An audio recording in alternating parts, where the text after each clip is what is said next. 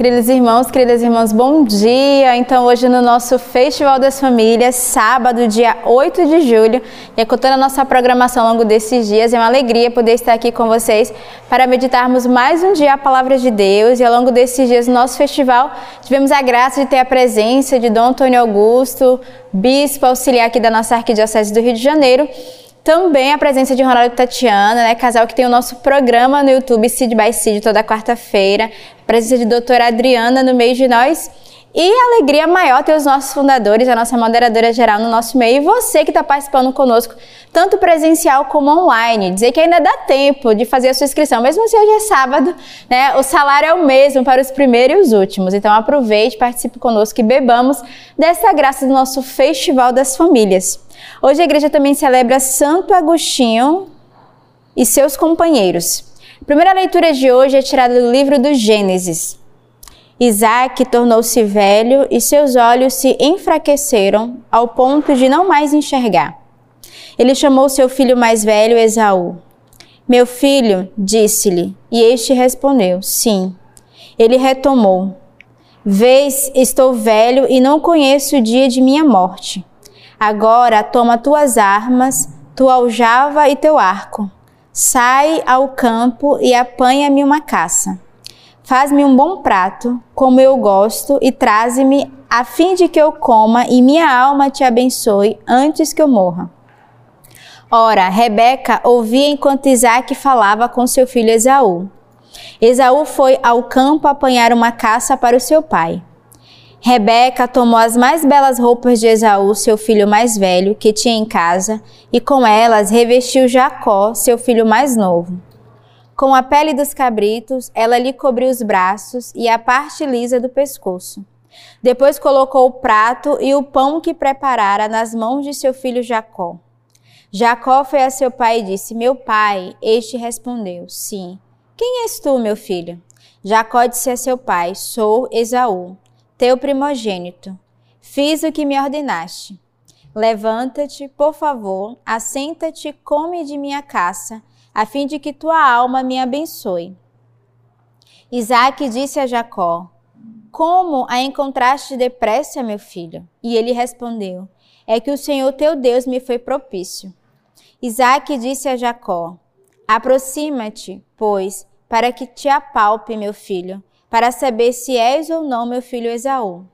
Jacó aproximou-se de seu pai Isaque, que o apalpou e disse: A voz é de Jacó, mas os braços são de Esaú.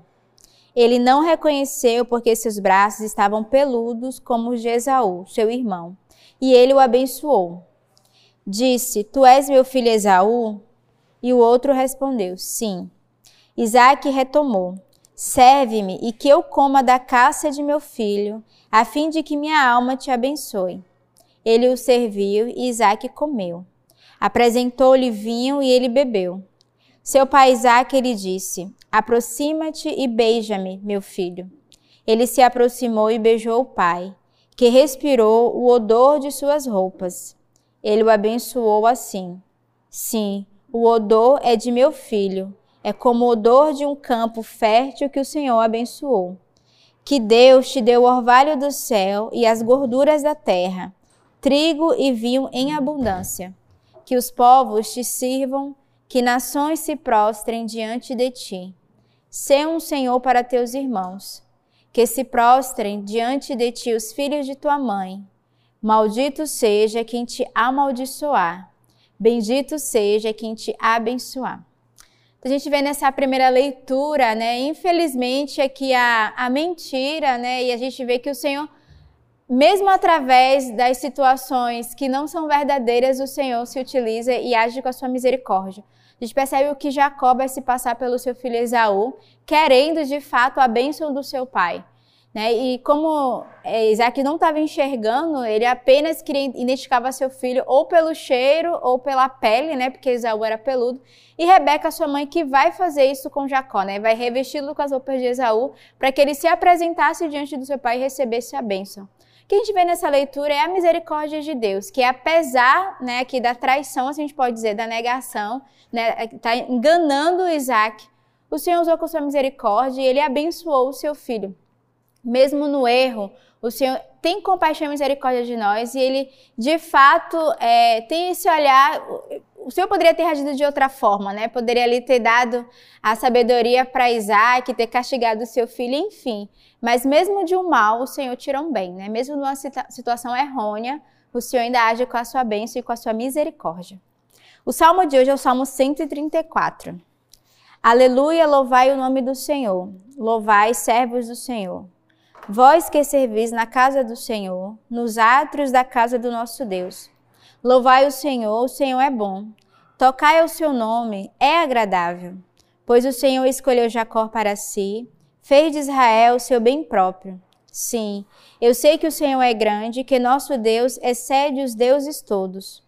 O Senhor faz tudo o que deseja no céu e sobre a terra, nos mares e nos abismos todos. Então, o salmista já nos convida desde cedo a louvar o Senhor, a glorificar. E hoje tivemos as nossas laudes, o louvor da manhã.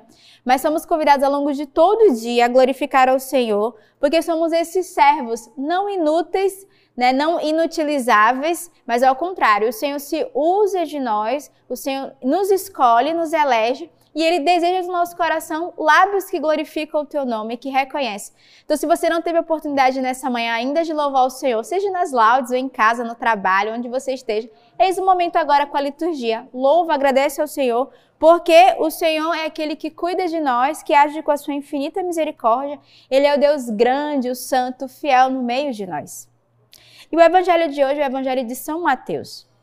Por este tempo vieram procurá-lo os discípulos de João com esta pergunta: Por que razão nós e os fariseus jejuamos, enquanto os teus discípulos não jejuam? Jesus respondeu-lhes: Por acaso podem os amigos do noivo estar de luto enquanto o noivo está com eles?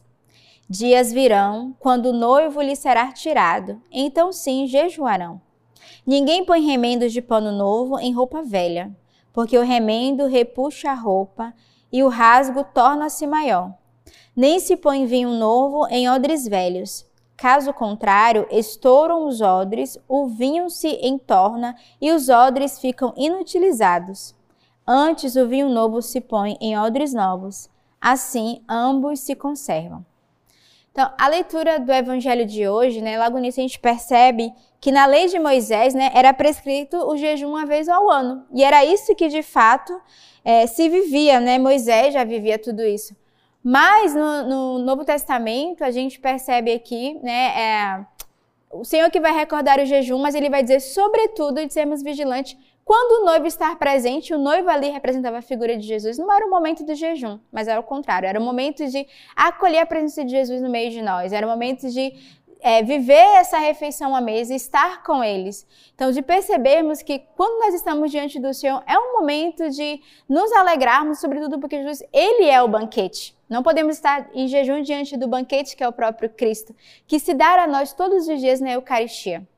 E depois o Evangelho vai nos lembrar a importância de bem guardarmos né, o tesouro que é o próprio Cristo no meio de nós. E ele vai exemplificar, né, falando do remendo novo em roupa velha, né, dos odres novos que não podem do vinho novo que não pode estar em odres velhos, porque o Senhor vai de fato nos exortar a essa prática, né, sobretudo a percebermos a alegria do Cristo no meio de nós e que nós devemos aproveitar daquele momento dele no nosso meio. E hoje nesse festival devemos aproveitar da presença de Jesus no nosso meio, aproveitar desta graça que nós iremos ver e hoje é um dia para a renovação da, dos engajamentos, né, novos engajamentos na, na, na comunidade de aliança.